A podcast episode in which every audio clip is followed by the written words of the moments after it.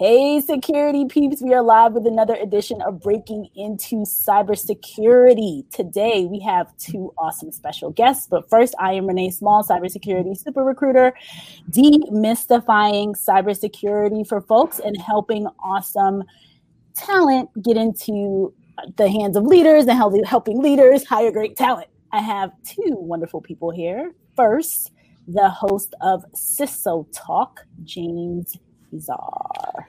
Good morning, LinkedIn world. Hello. we are live.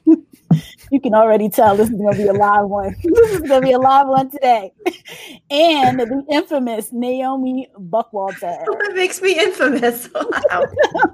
you have a million follow. You have a million likes, chimes, loves on. Hooray! Yes, let's translate that into money, guys. We're trying to figure that out. Right? You know, if, yeah, if if if social media networks really wanted to make money, they would re reposition the advertiser money to the best content creators. That's why YouTube got so big. Mm. That's a really good point. So, James, what are we talking about today? So, we're going to talk about something that's really interesting. Um, we're going to talk about this gap that exists between recruiters, HR, CISOs, and applicants and that gap that is the I want someone who knows Kubernetes for 13 years when Kubernetes has really been around for eight. Um, but you want someone with 13 years of experience in Kubernetes because some arbitrary person somewhere decided that they want 13 years of Kubernetes experience. That's what we're going to talk about. Kind of bringing all of that together. How do we how do we break down that barrier? It sounds awesome. It's a hot topic. It's something that is happening daily in the industry. Um, you know, we all, you all have seen it, the post, the discussion. Um, so, Naomi. Hey, Renee. Off with you, F- fearless CISO. Yeah, what do you want me to say? I mean, like, uh, I, I talked with a lot of, I've talked with a lot of applicants, especially during the pandemic. They're having a hard time even getting interviews. So uh, let's talk about the gaps on possibly why. What are the, some of those reasons? Let's go through them. Totally. Well, well, let's start with the whole idea of just getting a job description together. That's a good start. That's that's a great place to start. Renee, as a recruiter, you obviously see a ton of job descriptions. Sometimes you put in how many edits does an average job description get, in your opinion? Probably one. that's so sad. sad but true. Oh, yeah, no. but true. You know, I have um, had the experience of working mostly in um, Fortune 100 and Fortune 500, supporting Fortune 100, Fortune 500 companies um, over the last almost 20 years. Job descriptions, unfortunately, get such they they don't get much love. You know, um, they tend to be you either have a manager, a leader, a hiring leader that shows up with a job description that they either created based on somebody else's their former persons who sitting in the role. So if there's a if it's a um a backfill and i want to fill naomi's spot. And naomi is ciso extraordinaire. She does everything. She's awesome. She grew up in the field. She's picked up all these various experiences she has, you know, um, all these amazing talents. So she is the person that knows Kubernetes since, you know, 1990 something. She's the designer of this. She has all of these skills, and they come with this laundry list of things and put it out there, typically handing it over to a recruiter. Um, again, this is like the Fortune 500 world, sending it to the recruiter depending on the type of recruiter that's in the space, they may they may be working on just technology. They may be working on cybersecurity. They may be working on a bunch of different roles. They may be split between HR, you know, recruit. When I was in one of one of the companies that I worked at, I used to work on HR positions. You know, Java developer. I supported the development team, and then I supported information security as well. So I'm working on all these different roles. A manager, you're the leader, you know what you want. I take it, I make it look pretty. and post it out, maybe kick it back to you one or two times and then post it. So I would say, from my experience, it's not like it's getting a ton of edits. What do you guys think? What have, what have your experiences been? Naomi? Yeah, I thought it would be more than one, Renee. And when you said one, I was like, well, that explains so much. You know, I've written job descriptions actually, and I'm like, yeah, this looks pretty good. But you know what? I've actually just copied it from other people's job descriptions. So if we're just copying people's bad job descriptions, we're totally screwed. Um, but yeah, I, I don't know anyone who would actually edit it because they kind of trust you to put together a job description of some a person that you need. So they're probably like, hey, you're the expert. You should know what you want. Uh, go ahead and send it out to the world. So yeah, not too much out there. That, so, that's exactly what I, I, would say. So I'll tell you this: I I put no, I, I could care less about a college education when I put up a job description or a job requisite. I don't care about college. College to me is an outdated institution. I care more about are you doing is is security a part of your life? Meaning is this something that you're doing even when you have an extra hour off? Are you reading a book? Are you studying for a cert? Um, like, are you twinkering with things in your home? Like, I care more about that than I do of someone who went to a four year college degree. And I constantly have to find myself with HR when I put up a job right going, well, should they have a minimum requirement of a bachelor's degree? And I'm like, no. And and I have to go through that debate all the time simply because they're just like, well, you know, this is a mid management role. Don't you want them to have a bachelor's? And I'm like, like, do you want to, like, really?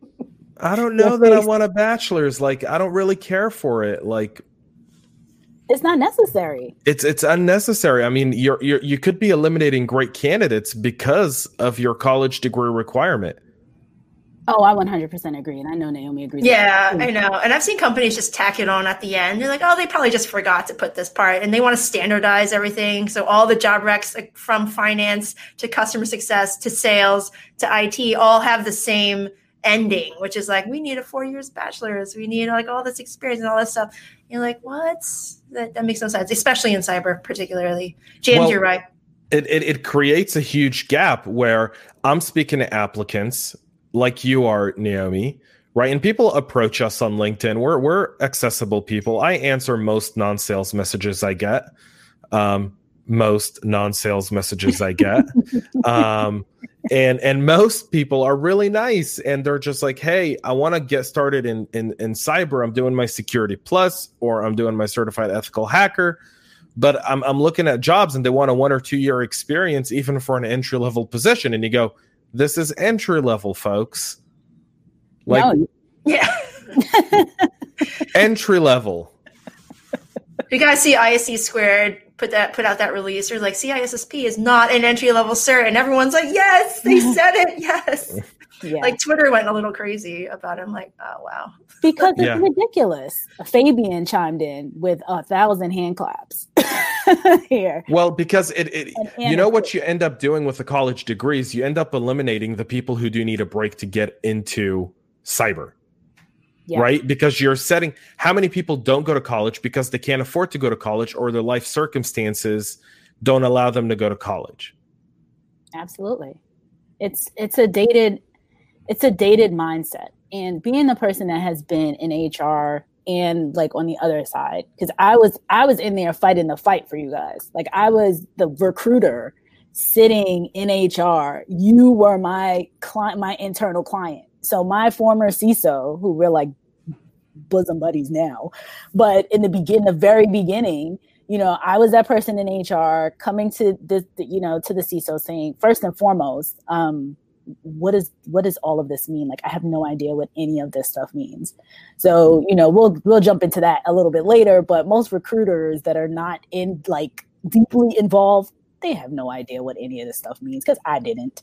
Um and then on top of that um i would fight sometimes because i would be going back to hr and saying to my leaders like hey why do we have to put a why do we have to why does the person have to have a, a, a, bachelor's degree? You know like if they have all this experience. Or sometimes i even as a recruiter i would see all a great experience. This has happened to me a number of times with i mean extensive experience not even like super entry level. These are people 10 15 years seasoned awesome professionals. And one actual client that i had um, big four accounting they said point blank, we can't do it. And I was like, why not? Like, this is exactly the person that you're looking for. And um, they were like, ultimately, it was just such a big fight to fight. Um, and I guess when they get auditors by when they get audited by their auditors, like everyone's supposed to have a college degree, everybody's supposed to have certain, you know, criteria. So th- with that one, they they just said straight up, like I we can't, I can't do it. Um, I've also heard with government, and um, James, you might be able to, to, jump in here because I know that you've been in that arena. I know that I have heard that you know, like so for some of the roles, it's a it's a no um, it's a non-starter if you don't either have the certification or whatever criteria is written down that they they you know the, the government contractor told the government that they were going to um, abide by. Yeah, so in the government contractor space, the way they win most awards is through CVs. Right? So I will take your I will take Naomi's CVs and based on Naomi's CV, I could win an award for a specific project. So Naomi has to be I'm essentially selling the person and that person's qualifications. So yeah, I mean if you don't if you don't have that, then you don't get it. But but predominantly in the military and like in the defense space, they care more about security clearances than they do about experience. Mm-hmm. Um, so you'll see, and I mean that's one of the that that's one of the things I feel like we're missing in security is we we have this in the government side. We you know we realize we can teach people the technical skills, but we want to get the right people with the right soft skills who have the right security clearance so that they can get right onto the job. Right. And in the corporate world, it's like if you haven't done a four year college degree, you know, if you haven't paid your dues, if you haven't been hazed as a freshman in college, if you did, if you're not a hundred thousand dollars in debt, you're probably not going to be a good employee. We don't us. want you. yeah, you don't have anything to lose. You're not. You're not. You're not going to deal with a lot of bullshit as an employee because you, you know, you don't have a student loan to pay off. You know, you're not a hundred thousand dollars in debt. You're not a slave to us forever, right? yeah. yeah. Mm-hmm. Like you're not just gonna up and quit on Tuesday morning because you know of something. Yeah, you're gonna think about your student loan. you need us. Yes. I'm still paying off my student loans, guys, and I've been out of school since 2003. So there you have it. I'll be in debt for a while. Me too. I just recently paid off mine, but yeah. Yeah, yeah, congratulations. How does it feel? I mean, I'm about to sign up for another one, but, oh, but but but you you laugh at this, but this is one of the challenges that exist for a lot of applicants, right? And a lot of hiring managers is they feel like um, they can't get to the point where you can hire good qualified people if they don't have that degree and there are a lot of people who alternate this. Who I know right now, kids that are 15 and 16 years old that are studying for a security plus and a certified ethical hacker. Mm-hmm. Yeah. I had one on here. We had somebody, he was like 7, 16, 17, and he had ha- passed his certs because in the high school around that I partner with, they have a cyber academy and they teach the kids to the certs and they have the AWS come in and they have the the, the their teachers. I was gonna say professors. teachers come in. Yeah. So you know, you're right. Like we we we tend to, as an industry, are you know choking ourselves. We have our foot on our own necks in terms of trying to get people into this field because we put up all these silly barriers that are outdated. That's where I feel like we can talk to look at countries like Israel, who has cyber education from such an early age, and that requirement to be in the the army. You can choose to be in the cyber force. What is it called, James? 8200. Right? 8200. Yes. Yeah. But, right? No, I, I, was in the U.S. Oh, you're the U.S. Army. Sorry, I was I was in the U.S. military. My wife was in the Israeli military. That's what it she's was, yeah. she, she's she's really scary. Um, um, very smart, but but I'm I'm terrified of her. Uh, I'm just like, um, is she looking at me? Like she's she's literally the Zohan, right? Like if you've ever seen Don't Mess with the Zohan, she'll like randomly appear in places. Like I'm like, how'd you get here? I didn't even hear you. I hope your door is locked right now. well, I'm live. If she, if, if like I tip over at any point, we know who to call. We know where to find you. Couple good comments coming in through here. So Danielle Goodwin says CISSP for entry level, like you know, constantly on these job descriptions. Patrick Moten says feels like the exception, not the rule. CISSP for entry level is a constant on job descriptions. Well, and again, and and and that comes into JJ like, here. hey, JJ. Hey JJ. Hey JJ. Um, and and it's okay. We we started a little bit late too. Like right, right, Renee. We did. Yeah. Um, late. It's all good. But but um, I was going to say something and I totally spaced out because of all the comments. I know. the CISSP, I know exactly what I was talking about that's I'm telling you, I see it constantly where you write a job description and like Naomi said, someone in HR will just start to add a list of things on there, like a signature to an email. HR is the yeah. point. So you know, I have to. I have to. On the one hand, I defend HR, and on the other hand, I I I, I feel your pain because I literally sat in that same spot. And I know sometimes they try to make stuff look pretty, like oh, it needs to be jazzed up. Um, however, you know, the good HR person should really be going back to the leader and saying, "Hey, I saw these other job descriptions. You know, this is what they had on there. Do you need this on this on yours?" And then another um, another kind of like spot check is when HR, I know this is what we used to do, we would send it back to the, like, if for example, I saw stuff and it was like, usually usually only grammatical related stuff. I wasn't really one to be adding things in. But if there was grammatical things and i would send it back and say you know maybe i i don't know what cissp is and they have a space in it and it says cis and then sp you know like this are these two certs is this one? Like what is this?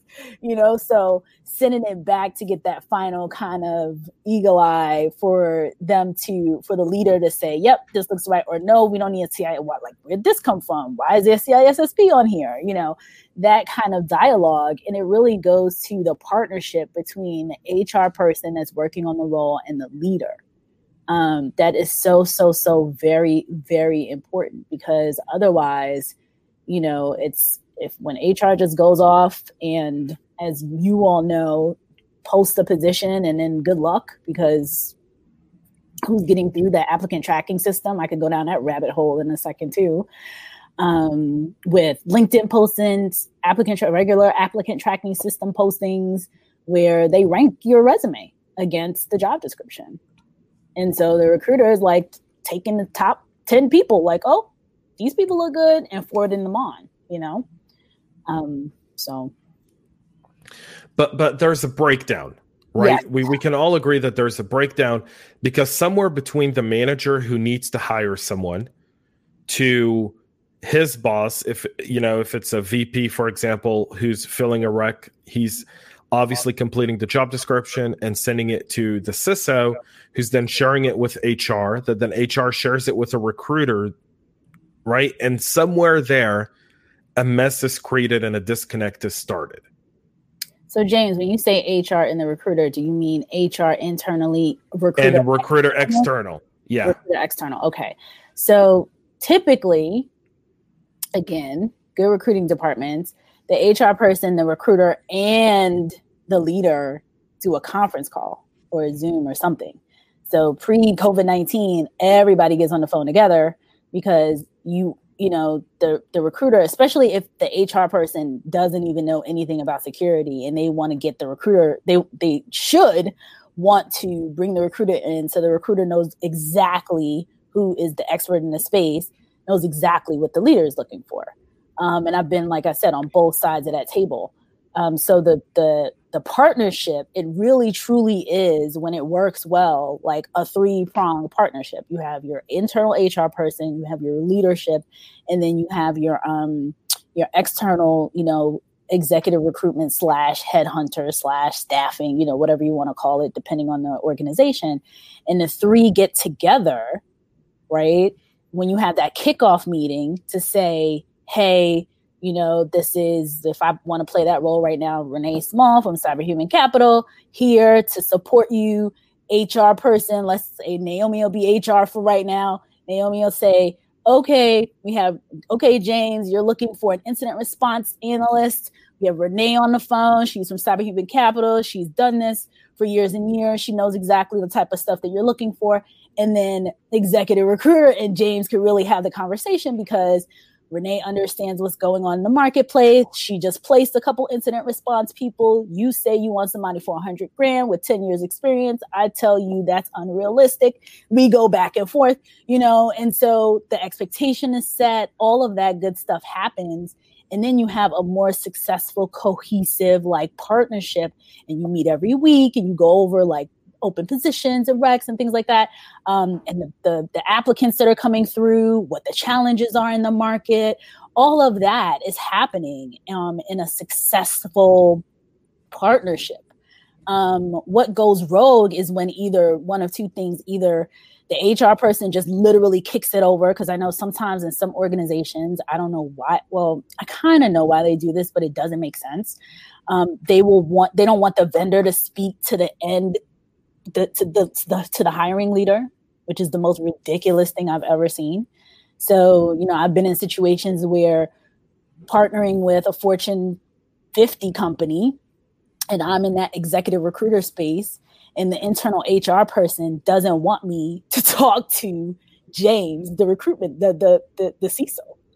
So it's this kind of telephone game. So the CISO's telling HR, HR is telling me, it's all disconnected.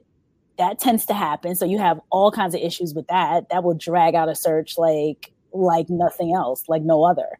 So really having that partnership, I think, is key. Meanwhile, we have the poor applicants on our side trying to manipulate their resumes so they can trick the ATS systems to pick their resume out of the top 10%, you know, and they're going crazy. I've talked to so many of these folks. They're tired of manipulating their resume just to get eyeballs on it, you know, and they're they're like, oh, I have to manipulate my skills this time to match the keywords in the job rec, or I have to like modify my summary or my experiences, and it's just exhausting. These poor folks, and they're still not getting interviews because no one really knows what they're looking for. I think that's what it comes down to, and, and the applicants feel the brunt of it, and unfortunately, that's just how it is right now. Well, the applicants feel the brunt of it predominantly because of the fact that, like you said, instead of focusing on getting the right job, right, they're focused on trying to make it so that they're noticed.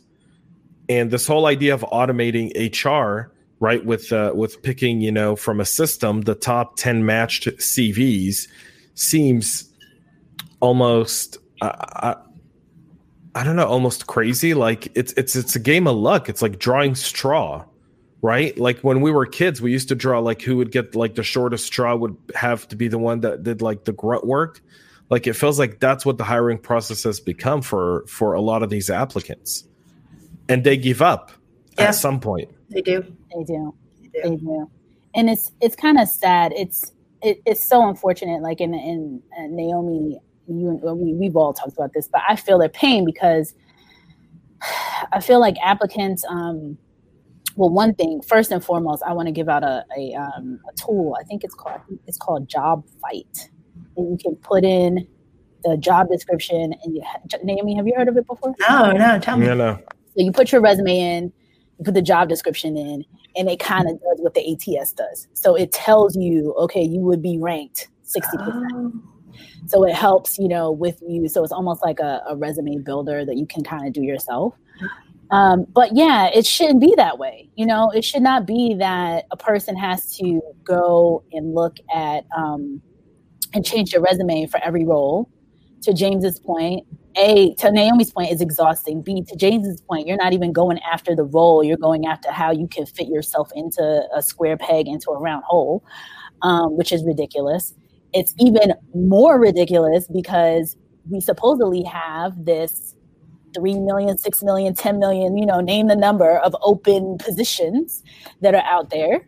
um, that are supposed to be open, and you have people that are somewhat, you know, at least at an entry level qualified, meaning they have a degree from somewhere, they have some certifications from somewhere, they've done some of the, you know, they've done a little bit. They're entry level, um, from an entry level perspective, they are, you know, quote unquote qualified, and they can't. There's, you know, it's this big, huge roadblock for them to get in. So um, there's a huge disconnect. James, with the ATS stuff, um, and Roger is asking me if it's job bite. It's job. I think I believe it's job fight, B I T E. But I'll look it up beforehand and I'll put it in here.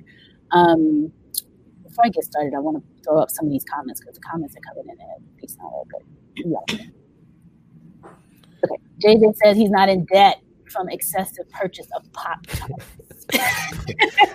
um, we we all are. We all are. JJ, I'm in debt from excessive purchases of wine. Um, uh, Roger says, and then there's the factoring in loan debt for salary requirements. Oh man, yeah, yeah. Um, Anna mm-hmm. has two good comments. There are a ton of amazing, passionate people trying to break into the cyber industry. These folks are told that they are too green even after attaining their Security Plus and can demonstrate technical knowledge. What apprenticeship programs are available for entry level cyber professionals looking to break in the industry? I have several people interested. How can we help them?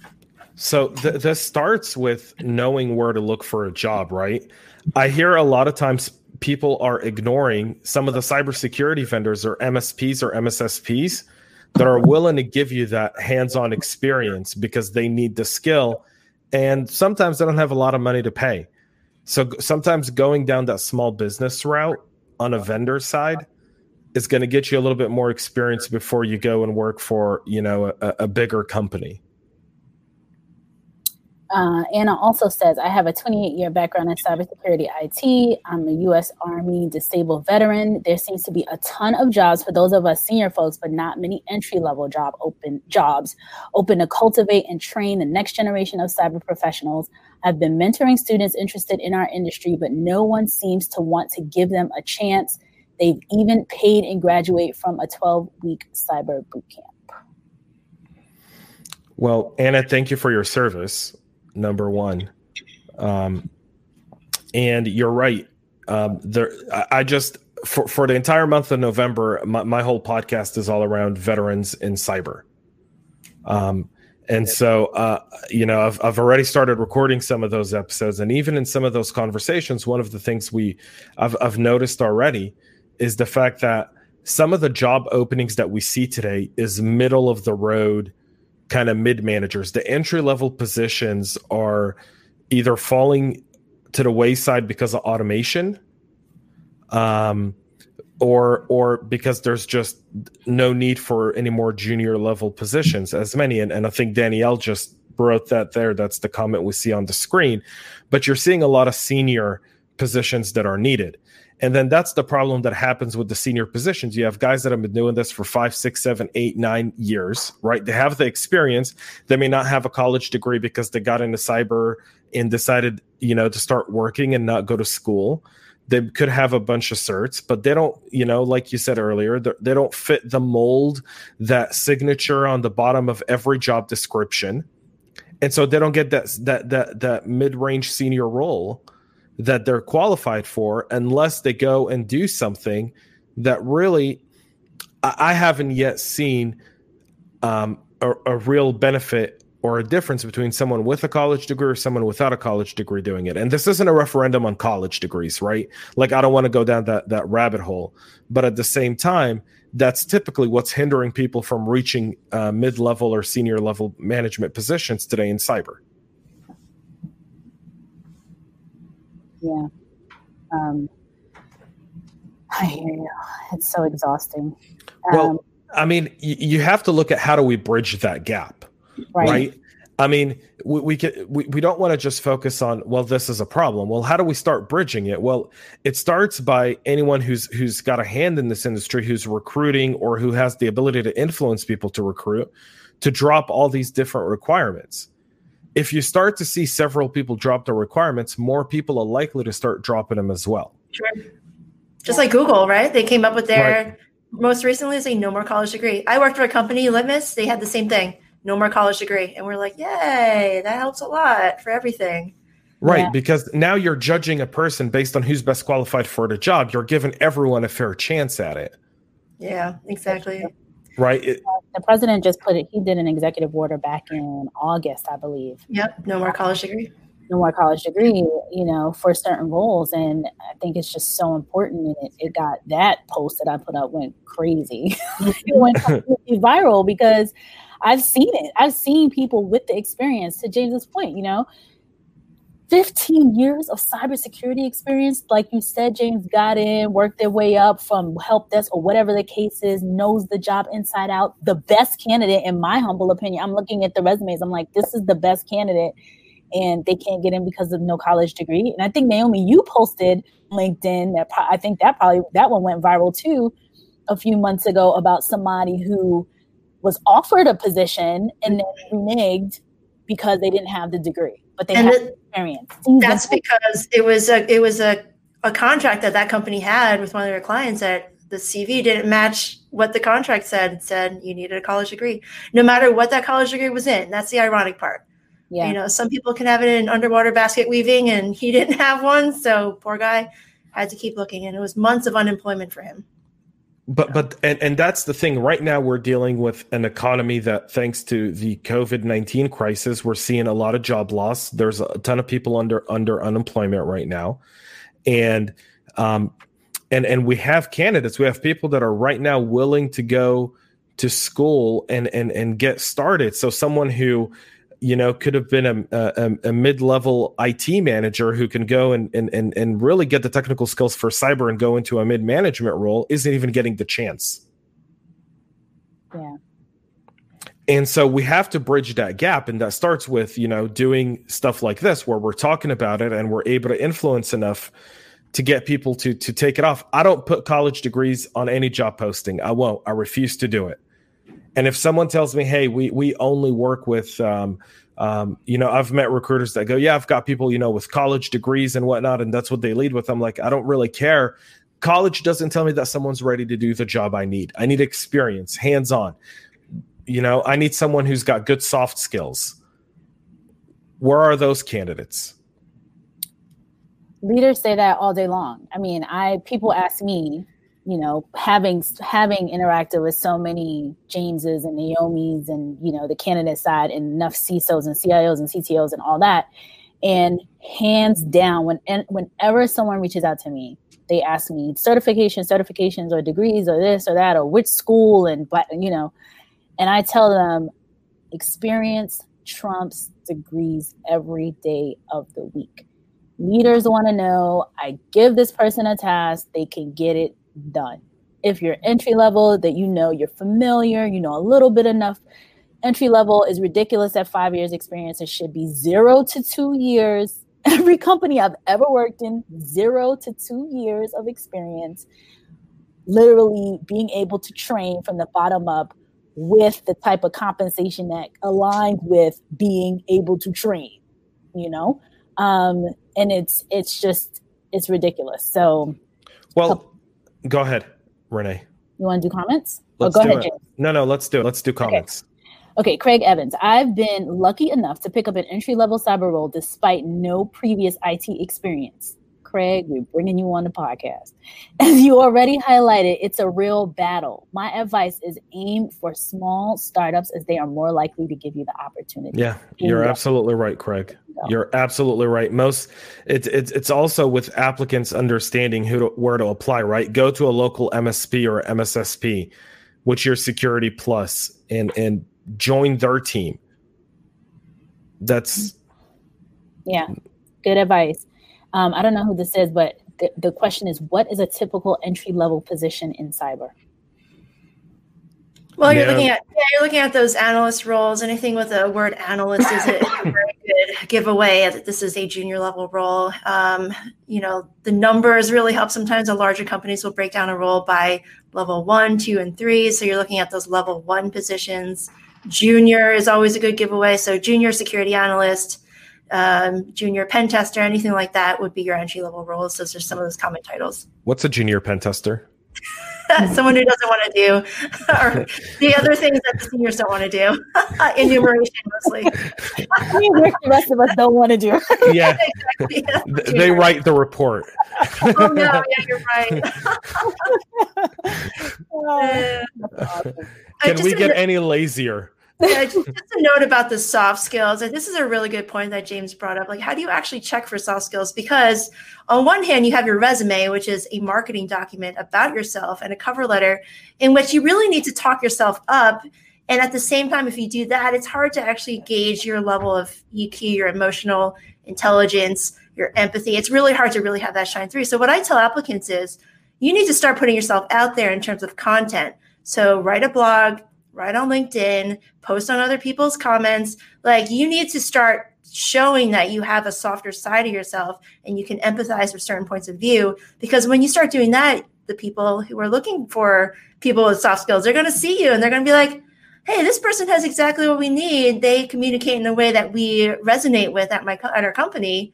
In fact, not a lot of people know this, but the reason why I got my first leadership role was because I started writing articles and blogs and somebody like one out of the 10 people actually came by and read it and they're like hey this is exactly what we need. Come interview for us. I'm like okay sure. And so the, the only reason why i got that is because i started writing and i wrote and i wrote and i wrote and people were like hey yeah that's that's great. It shows me you have a personality you have soft skills. Let's see if you're interested in this job. And not a lot of people do that. They were just like oh i don't have anything to write or i have nothing to say. I'm like actually you do. Share it with the world put content out there that you care about. I promise you, someone's going to read it and they're going to say, yeah, that's pretty good. And then five other people are going to just tell you you're stupid. Um, yeah. You know, the, the trolls and haters exist. And I think that's the biggest challenge for a lot of people. That's their debate in creating content is even when they create content, they're creating content that's really generic. And I've seen that with applicants where I, I interviewed someone three months ago for a position.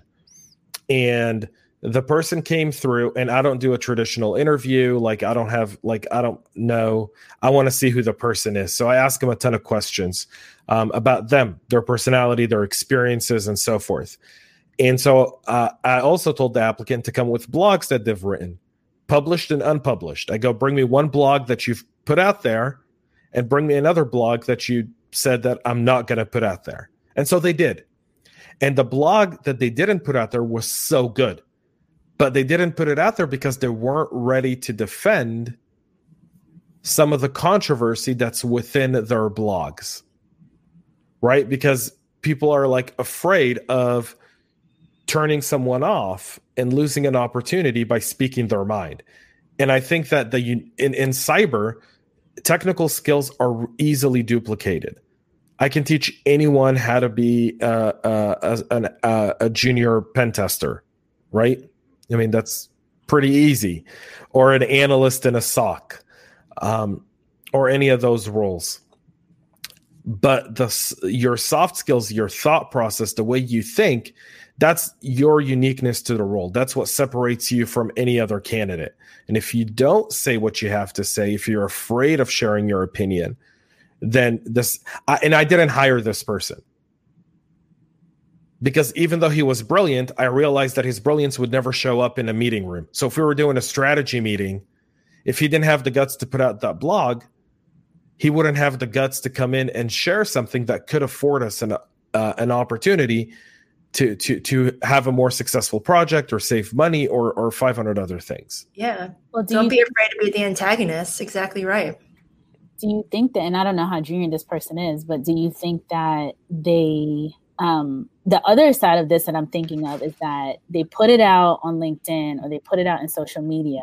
It's out forever, right? And they have to defend this thing to all these trolls, to people across the board. Whereas that person could potentially still have that strong voice when it's in a group, when it when it's in a smaller group, and not like cyber world. What's your thoughts? What are your thoughts? So, if you don't have the ability to post something within the group of a network of people who you've allowed into your life. So anyone on LinkedIn that I interact with, is someone who I've accepted into my network, meaning I've taken, I've made the conscious decision that I'm going to approve you. Please don't send me five LinkedIn messages trying to sell me something right away. I beg you. Right? but after I've accepted you into my network, right? After I've accepted you into my network, you're now part of my network. You're also someone who I feel comfortable interacting with. Whether I know you or not, virtually, I feel comfortable interacting with you. So I am going to interact with that person and I'm going to put out my opinions. Now, if they disagree, they can disconnect and they can go away and be like, you know, this James guy, he's an a hole, not doing this anymore. Right. Um, his opinions are garbage. And that's okay. You're entitled to that opinion. Now, was this a junior person? No, this was a mid level. Okay. This was a mid level candidate. I feel like for junior people, I have like a little bit of a soft spot. I think that they are still kind of trying to get their way. Um, With junior, I want to see drive. I don't know about you, Naomi, but I want to see passion. passion. Oh yeah, some people hate that word passion. Like, how do you even define that? Well, thirst like, for learning. How do you hate passion? Like, how do you yeah. hate passion? I know you're like, and it's so contagious too. Like, think about all the burned out people in security. It's because you lost that passion a long time ago, folks. Yeah. You need to surround yourself with like energy, and it doesn't even matter. Not really youth, but like just like a fresh view and perspective that you used to have, but you got so burned out by the establishment that now you know you don't have that anymore. So uh, yeah, the man, the man, rough out here. Um, you just have, yeah, surround yourself with positive energy. I know it sounds kind of hokey and, and whatever. It doesn't. yeah, it doesn't. but no, you're right. It's not hokey. It's the whole idea of if you're surrounded by positive energy and positive people, you're bound to enjoy your work a lot more than what you're what you would t- typically do. I saw a really funny thing this morning. I was on on on Twitter, um, and and that's how I know how good or day or bad day it's going to be. Right? I just go on Twitter. The first twenty tweets let me know how outrageous the world is going to be today. Yeah. Right? And so they had this video, and it, and it had this like group of kids, and it said, "Don't just love going to work, love being at work." And it's this kid and while everyone else is playing an instrument, his instrument isn't needed. And he's just dancing and jamming out there in line while everyone else is just kind of like playing an instrument. And you're like, he loves music. This kid loves music. And, and I get that. That resonates with people. Mm-hmm. I do the same thing. I go on Twitter and try to filter out the political stuff, but I go into security Twitter and you could see like all the hot topics of the day. And I love that stuff. I love going on LinkedIn and seeing people with a personality like JJ. Shout out, you're hilarious. But like those are the kind of things I love to see are people who put themselves out there, original content, make them funny, give them a personality, anything like that. It makes my day, man. It gives me energy. I love seeing that instead of like the boring kind of stuff that you see yeah. all the time. So Patrick, I want to give you Patrick has a comment. Can I can I take over Patrick's comment real quick? One sec. Right before you jump into Patrick, I want to just add to what you all talked about in terms of this whole social media aspect. Shellen Sampson was on my um, on the podcast on Tuesday or what? Today is what Thursday, so I think it was Tuesday or maybe Monday. In any event, he's from South Africa. He has this huge fifteen thousand person um, Facebook group, and he's brand new to the industry. He's he's like less than three years in the industry, and his comment at the end, I said, you know, what's the one piece of advice you would give? And he said, weaponize social media for your career. And I told him I was going to steal it and TM it uh, but to your point, Naomi, to your point, James, you know, putting yourself out there, making social media work for you, for your career is key. Okay, now, Patrick. Patrick, I hear a lot about how hard it is to get in, how many people can't get into entry level. I don't hear a ton of solutions. That gets tough for that gets tough to hear. So yeah, that's why I kind of wanted to focus on solutions. And I was saying like let's evangelize the idea of dropping some of these requirements and let's be and and let's help these entry level people get in through the door. So if you're an entry level person and you're trying to get a job somewhere and you're stuck, you know, reach it within your LinkedIn network and see who knows where you're trying to get in and see if they can help you get through that.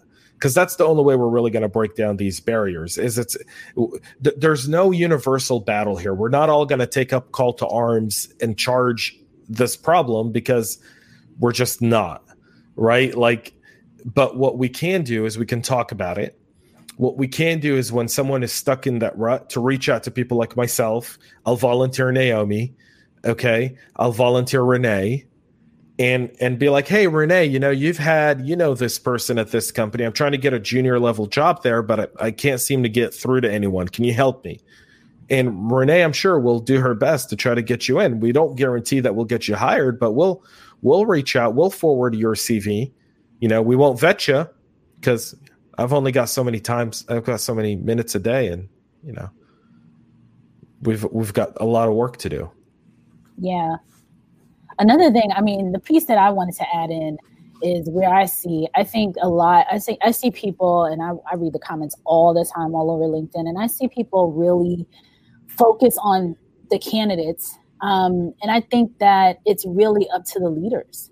Um, leaders of these organizations like james saying i'm never going to put you know not never but you know i don't need a, a college degree you know naomi saying the same thing the leaders out there really need to put a stake in the ground. Like it's your ass that's on the line. If you don't have these people working for you, you're doing that work. Or like, how is the work getting done? Right, but but then let me give you the opposite to that. No one's ever been fired for hiring PwC, even though they were, you know, probably responsible for the worst breach response in history.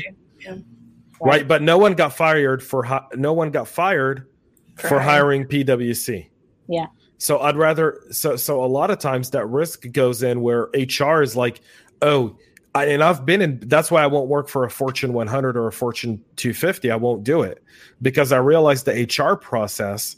If I go and I say I don't want to hire any college graduates for my department, the moment one of my guys messes up, they're going to use that excuse to say if he had a college degree, this wouldn't happen. Well, you wouldn't know and completely destroyed because they're they're looking for that reason to make it fail because it breaks their entire um, establishment of how they work. Using Naomi's words of establishment. Establishment. Wait, so people have actually brought this to you and be like, the reason why you failed is because you had no college degree. So, like, so I, I, won't name a company, but yes, um, I was in a in a wow. position with with a with a big Fortune 250, and we we hired a bunch of people and I told them I'm not, I don't really care for college degrees. And so I want to see every application. So I had my EA go and grab every single application that came through because they were only forwarding me ones with college degrees, but none of them had some of the skills that we were looking for. And so we ended up hiring a diverse group of people. And um, one of them, about three and a half months in, had made a mistake uh, not a very costly mistake, made a mistake, but anyone else would have made it, right? But HR hung that over my head. Hmm. That's horrible. Right? Like the people in HR were just like, see, see, that's why we we have, you know, standards. And I'm like, standard had nothing to do with this, man. Like you guys are just you're looking for a talking point and you're looking for any fact whatsoever. Like if you're looking for a fact, you'll find any reason. You'll find any reason to dismiss it. Wow. And and and and they found that reason. That was their reason. I'm disgusted by that. I, yeah, I feel dirty. I'm gonna go take a shower soon. That's yeah. So not cool. I'm taking my second shower in three hours after this conversation. I like how it's scheduled. Every podcast, shower. My shower's like right there too. Like I'm in my in-law suite in my basement, which is brilliant because I have a kitchen and I have a shower. I don't even have to go. My wife is like, "Did you? Sh- what are you doing in the basement? You come up smelling fresh and clean." what exactly are you doing now? Yeah, she's like, "What are you doing in the basement all day?" oh, Rashawn has a good comment uh, here. the problem starts with eight, how HR or recruiters are putting out their job posts. They're only putting requirements based on degrees and specific certifications only without taking into account other certifications of equal merit and hands on experience. Absolutely true, Rashawn. Absolutely true. You know what's but, interesting to me too? Sorry, James, too. There, but people have boot camp experience. We don't talk about this a lot But if you have boot camp experience, to me, that feels just as good as a four year degree. So you can say something like, hey, if you don't have a college degree, how about some boot camp experience? If your company absolutely requires some sort of formal education, because those boot campers, man, they have some passion. They are down to learn, uh, you know, very, very technical course in 12 weeks or fewer and they are good. I'm telling you, there's some really good boot campers. There's there's got to be a range, but most of them have the passion, they have the dedication, the desire to learn, and it really really comes out. So if if your companies are requiring some sort of degree requirement, consider boot camps also. I think they're just as good. Yeah, boot camps are great. Roger says it would be nice if, like the trades, like carpentry, plumbers, etc. Chris Foulon talks about this all the time. Had they had apprenticeships levels for cyber professions, like an in-house shop. So I am very aware of some apprenticeship programs. That actually was one of the things that have come out of this um, White House this administration. Um, Ivanka Trump, she's been a big uh, proponent of um, apprenticeships overall, and a number of companies are actually using apprenticeships to bring in cybersecurity professionals. I believe AWS is one, I believe IBM is one. Um, so some of those bigger companies are doing this, but doing it in mass across many, many companies would be great. Yeah, it only well, would if, work if we had federal subsidies for that, but the bigger companies can afford the apprenticeships. Well, not I, I just challenge any cybersecurity vendor to launch a program like that within their organization right? I mean, we have some really big, very successful cybersecurity vendors who could start an apprenticeship program that, you know, uh, feeds not only their organizations, but other organizations down the line. I agree 100%. Mighty Man wants to know Is there racism hiring in security? I have given up applying. Wow. So is there racism hiring in security? Um, n- I don't know that race has ever played for me as a reason to hire or not hire someone or interview or not interview anyone. And so, um, and I'd like to think that most organizations don't do that either. I mean, I, I would be mystified if that was the case. But are there racists in security? There's racists everywhere. So yeah, r- racism is kind of like a global issue. Yeah. So I mean, I don't want to say there isn't any, but it's not going to be in your face. That's for sure. There's going to be bias, unconscious bias. There's absolutely going to be that, but it spans a lot of different things, not just race. Hey, mighty men, um, send us your CV send it to me directly. Um, I think I should be tagged in this post. If not, look me up on LinkedIn. Send me your CV. Well, if if you're not getting through somewhere, let us take a look at what why you're not why you're not getting past that that first level and see how we can help you. But race shouldn't have any issue in that at all. I 100% agree. In, in, other countries like South Africa, they actually do have a requirement that you have to be a certain race. It's, it's the craziest thing, but they have different classes of people and they're like, if you're class A, you're black. If you're class B, you're white. And everyone else is a class C. And then you can't get hired if you're a class C. It's like the craziest thing. But that's South Africa.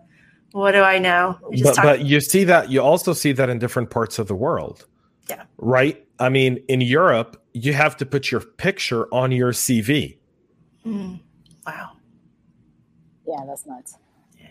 Right? You have to put your picture, you have to put your date of birth. Mm-hmm. You have to put your marital status yes. with kids. Oh yes, India. Yes, I've seen those resumes. Yeah, they're like I mean, single, no kids. I'm like, what? I remember when I moved to Israel, mm-hmm. right in 2009. I went for a job interview, and the lady goes, you know, like her first question was, "What'd you do in the military?" And I was like, "Well, I was in the U.S. military. I was an intel officer." And then her second question was like, "Well, are you married?" And I'm like, "Huh." Are you allowed to ask that? I was like, "Are we dating?" right. Is this a job interview or are you trying to qualify me for the bachelor? Unbelievable. You'd make a good bachelor, James. I mean, if you weren't married, but I'm I'm married. Um to the best woman on the planet. Like she made me breakfast. Like check this out. we don't want anybody coming to beat James or the rest of us up here. happily, happily married. Uh, Anna, she made another comment. I'm actually hosting a job fair this weekend to try to bridge the gap between those entry level folks and employers willing to give them a chance. resume builder, 30 to 90 day trial period with a chance of hiring them full time with startups and small businesses to start. So that's cool, Anna. Um, Danielle says, flood the market with junior cybersecurity jobs, and that will close the gap. You're right about that, lady. yeah. There's um, definitely enough work for them. But but but that's the thing though. I think junior cybersecurity jobs are, are gonna be all but gone within the next two to three years. Yeah, AI and, machines, yeah. Automation is gonna I'm I'm a CISO of automation. So like I as a person would rather have qualified mid-range uh, security force than a bunch of juniors. I'd want to automate as much of the junior work as I possibly mm-hmm. can. I've automated my pen testing. Yep. Take that. Yeah. Yeah. I don't have humans pen testing my network anymore. It's all automated. Yeah, just because we don't have enough headcount, we don't have the resources. I'd rather spend the 20 grand to buy a good solution than 100 grand to hire a person. That's exactly yeah. right. Right. JJ's back. Birds of a feather flock together, run around with toxic, pe- toxic people, and it will run you down. Run around with positive people and watch how much your outlook changes. Indeed. Just why, why does it sound like he just rapped that? I can just already put like a beat to it. Yeah, with right? an Irish accent, just be like, yeah, birds of feather flock together.